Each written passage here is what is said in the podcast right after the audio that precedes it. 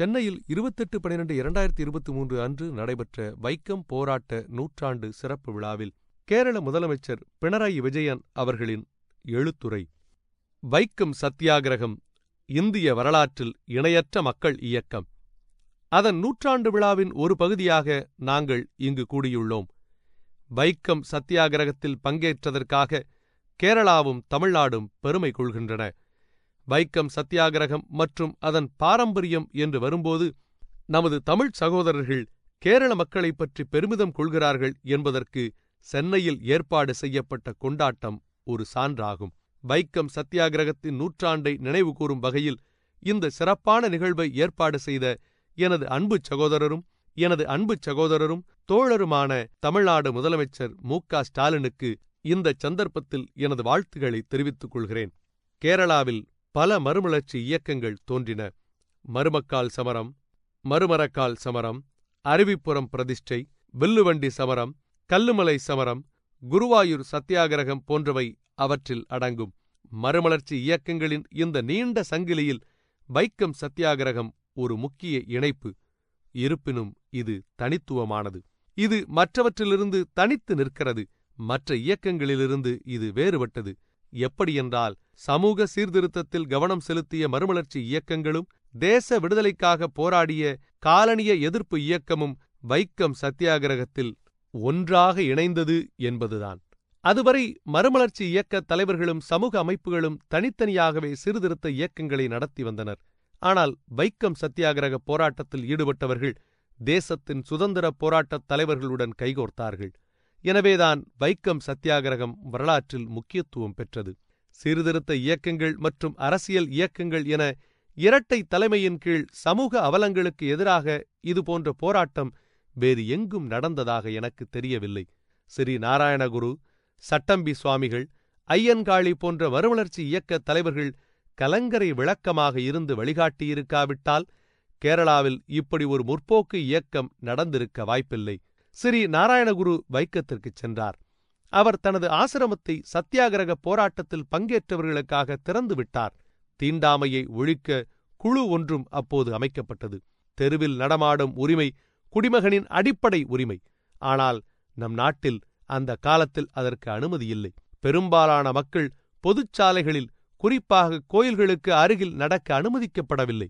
தூய்மை மற்றும் தீண்டாமை பற்றிய கருத்துகள் அதனுடன் தொடர்புபடுத்தப்பட்டது. இது அடிப்படை உரிமையை மறுக்கும் செயல் என்பதால் உணர்வுபூர்வமான எதிர்ப்பு எழுந்தது. வைக்கம் சத்தியாகிரக போராட்டம் என்பது வர்ணாசிரம தர்மம் என்ற மனித விரோத ஜாதி அமைப்புக்கு எதிரான ஒரு தெளிவான அறைகூவலாகும். குருவாயூர் சத்தியாகிரக போராட்டத்தின் மூலம் அது மேலும் முன்னேறியது. இந்த போராட்டங்கள் கோவில் நுழைவு பிரகடனத்துக்கு வழிவகுத்தது.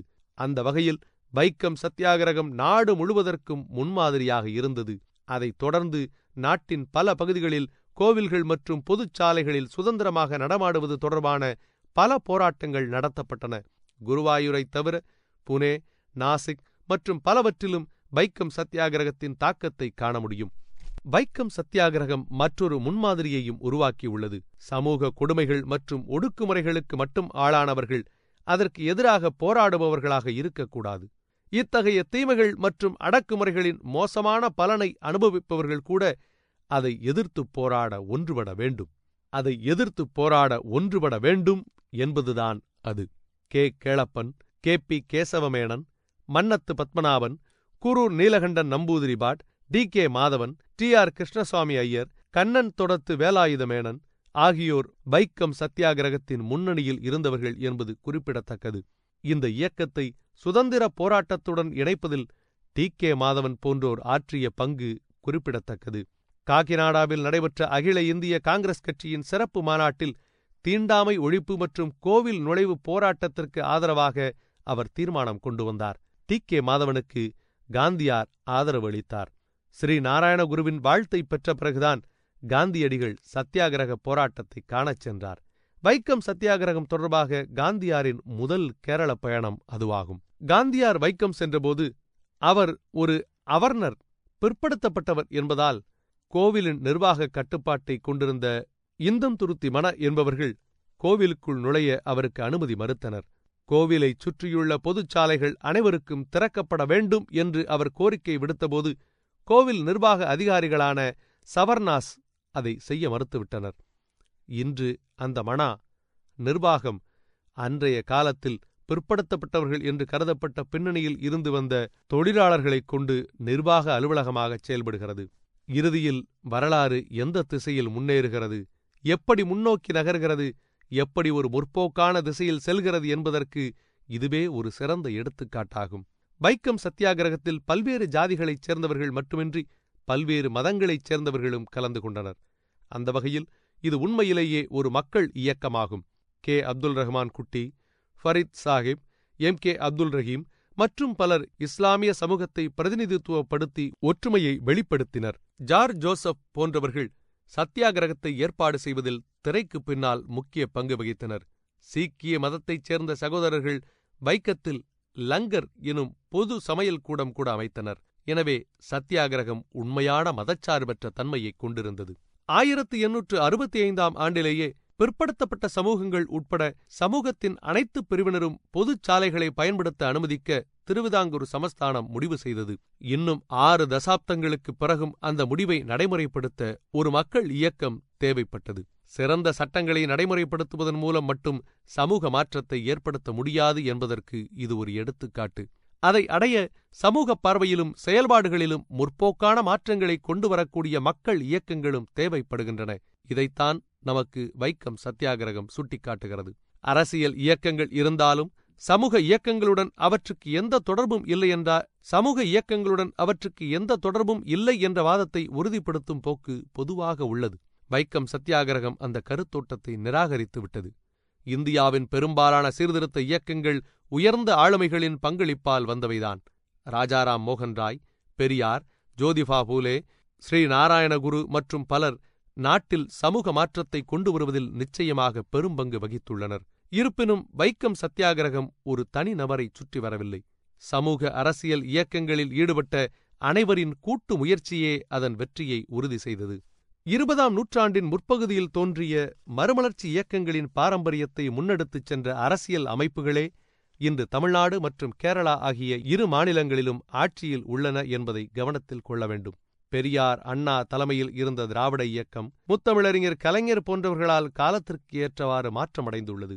இந்த பெருமைக்குரிய மரபை தமிழ்நாட்டில் திமுக அரசு முன்னெடுத்துச் செல்கிறது. கேரளாவில் நமது மறுமலர்ச்சி இயக்கங்களின் உள்ளடக்கம் மற்றும் நிலைத்தன்மை போன்ற விழுமியங்களை உள்வாங்கி நவீன கேரளாவை உருவாக்க இடது ஜனநாயக முன்னணி அரசு முயற்சிக்கிறது. வைக்கம் சத்தியாகிரகத்தின் நூற்றாண்டை நினைவுகூரும் வகையில் இந்த இரண்டு அரசியல் அமைப்புகளும் அவர்கள் தலைமையிலான அரசுகளும் ஒன்று கூடுவது மிகவும் பொருத்தமானது. வைக்கம் சத்தியாகிரகம் நூறு ஆண்டுகளுக்கு முன்பு சமுதாயத்தின் உயரிய நலன்களை நிறைவேற்ற நடத்தப்பட்டது. நமது வரலாறு மொழி பண்பாடு மதச்சார்பின்மை கூட்டாட்சி ஜனநாயகம் மற்றும் அனைத்தையும் ஒன்றாக கொண்டுள்ள அரசமைப்பு சட்டம் ஆகியவற்றை பாதுகாக்க நாட்டின் மிகப்பெரிய நலன்களுக்காக ஒன்று கூட வேண்டிய காலத்தில் நாம் வாழ்ந்து கொண்டிருக்கிறோம். சமூக மற்றும் அரசியலில் வெவ்வேறு கொள்கைகளை உடையவர்கள் பொது நலனுக்காக ஒன்றிணைந்த ஒரு இயக்கத்தைப் பற்றி நாம் நினைவுகூறும்போது நமது காலத்திற்கு பொருத்தமான பொது நன்மையை அடைய நாமும் இதுபோன்ற இயக்கங்களை ஒன்றிணைக்க பாடுபடுவது கட்டாயமாகும். அப்போதுதான் ஜாதிவரி தீண்டாமை சமூக தீமைகள் மூட நம்பிக்கைகள் மனிதாபிமானமற்ற சடங்குகள் போன்றவற்றுக்கு எதிரான போராட்டம் கூர்மையடையும். இன்றும் கூட இத்தகைய பிற்போக்குச் சிந்தனைகள் மற்றும் நடைமுறைகளை பிரதான நீரோட்டத்தில் கொண்டு வருவதற்கான முயற்சிகள் நடைபெற்று வருகின்றன என்பதை நாம் கவனத்தில் கொள்ள வேண்டும். மதம் மாநிலம் போன்றவற்றின் அடிப்படையிலும் நம்மை பிரிக்கும் முயற்சிகள் நடக்கின்றன. நாம் போராடி சுதந்திரம் அடைந்தாலும் இன்று நமது இறையாண்மைக்கு சவால் விடும் பொருளாதார உறவுகளுக்கும் வர்த்தக ஒப்பந்தங்களுக்கும் தள்ளப்பட்டுள்ளோம். இவை அனைத்திற்கும் எதிராக பொது நலன் கருதி போராட வேண்டும். பொறுப்புள்ள அரசியல் அமைப்புகள் மற்றும் அரசாங்கங்கள் என்ற முறையில் காலம் அதை நம்மிடம் கோருகிறது.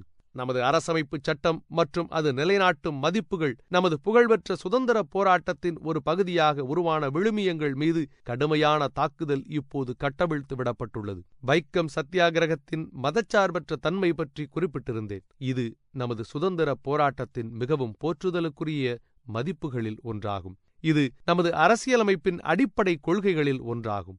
எவ்வாறாயினும் நமது மதச்சார்பற்ற அரசியல் ஒரு மதவாத அரசால் மாற்றியமைக்கப்படுகிறது. நமது அரசியலமைப்பு சட்டம் மனுஸ்மிருதியால் மாற்றப்பட முயற்சிகள் நடக்கின்றன. நமது கூட்டாட்சி அமைப்பு ஒற்றையாட்சி அமைப்பாக மாற்றப்பட்டு வருகிறது. மதச்சார்பற்ற சோசலிச ஜனநாயக சுதந்திரமான இந்தியாவின் அடிப்படை கட்டமைப்பு பாதுகாக்கப்பட்டு பலப்படுத்தப்பட வேண்டும் என்பதற்காக இதுபோன்ற மோசமான அனைத்து முயற்சிகள் குறித்து நாம் விழிப்புடன் இருக்க வேண்டும். அவற்றுக்கு எதிராக போராட வேண்டும். கடந்த காலங்களில் இதே போன்ற பிரச்சனைகளை நாம் எதிர்கொண்டோம். அந்த நேரத்தில் நாம் அதை எதிர்கொண்டு ஒன்றாக நின்று வென்றோம். தற்போதும் இதே போன்ற பிரச்சனைகளை நாம் எதிர்கொள்கிறோம். இந்த நேரத்தில் இந்த சக்திகளால் ஏற்படும் நெருக்கடியை நாம் கைகோர்த்து நின்று எதிர்ப்பதில் உறுதியாக உள்ளோம். தேர்ந்தெடுக்கப்பட்ட மாநில அரசுகளின் அதிகாரங்களை தகர்ப்பதற்காக ஆளுநருக்கு உரிய அதிகாரம் தவறாக பயன்படுத்தப்படுவது வாய்ப்புக்கேடானது மாநில பட்டியலில் உள்ள ஒரு விஷயம் தொடர்பாக சட்டமன்றத்தால் நிறைவேற்றப்பட்ட மசோதாக்களை ஆளுநர்கள் குடியரசுத் தலைவரின் பரிசீலனைக்கு எந்த அதிகாரத்தைக் கொண்டு அனுப்பி வைக்கிறார்கள்? நமது கூட்டாட்சி ஆட்சியில் மாநில பட்டியலில் இடம்பெறும் ஒரு விஷயத்தில் மாநில சட்டம் செல்லுமா இல்லையா என்பதை பரிசீலிக்க குடியரசுத் தலைவருக்கு கூட அதிகாரம் இல்லாதபோது அத்தகைய மசோதாக்களை குடியரசுத் தலைவரின் பரிசீலனைக்கு அனுப்புவதன் மூலம் அரசியல் அமைப்பின் கீழ் ஆளுநருக்கு வழங்கப்பட்டுள்ள அதிகாரங்களை உண்மையில் அவர்கள் வேண்டுமென்றே கைவிடுகிறார்கள். இது ஒரு தேர்ந்தெடுக்கப்பட்ட சட்டமன்றத்தின் அதிகாரங்களை அழிப்பதை நோக்கமாக கொண்ட ஒரு செயலாகும். ஒரு மாநில சட்டம் பொதுப்பட்டியலில் உள்ள ஒரு விஷயத்தை தொடும்.